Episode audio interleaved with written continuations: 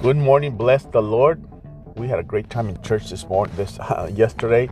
I hope you did. Identify yourself. Who in the world are you? Why are you here? Where are you going?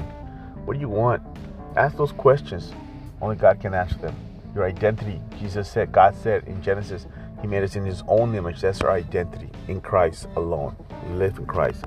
To encourage you this morning with uh, Philippians four, uh, Philippians two twelve. I'm going to read the King James today. I'm going to switch it over. Uh, Wherefore, my beloved, as you have always obeyed, do not in my pre- in my presence only, but now much more in my absence. Work out your own salvation with fear and trembling. Work it out. It's not you don't you don't work for for your salvation. You you you work on it to stay on it, not to get shipwrecked. Some of you have gotten shipwrecked. Uh, you come back, and others haven't, and it's up to you. God ain't gonna force you to be with Him, but He loves you. He cares about you. So so do we.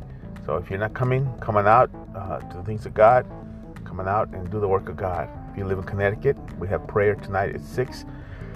I'll be live, Facebook, and by the way, I'm also on TikTok and sharing scriptures and encouragements uh, to combat all that evil stuff on there. You can have a blessed day today. I'll be in December 2nd through the 8th. I'll be in Spain, Madrid, and Granada. So I'll be doing the work of God, visiting some friends, pastors that I met online. And uh, I'll be over there. So and we got plenty of trips for next year, 2022. So if you want to go on a mission trip, Mexico, Guatemala, Spain, Chile, uh, let us know. God bless you. Have a wonderful day.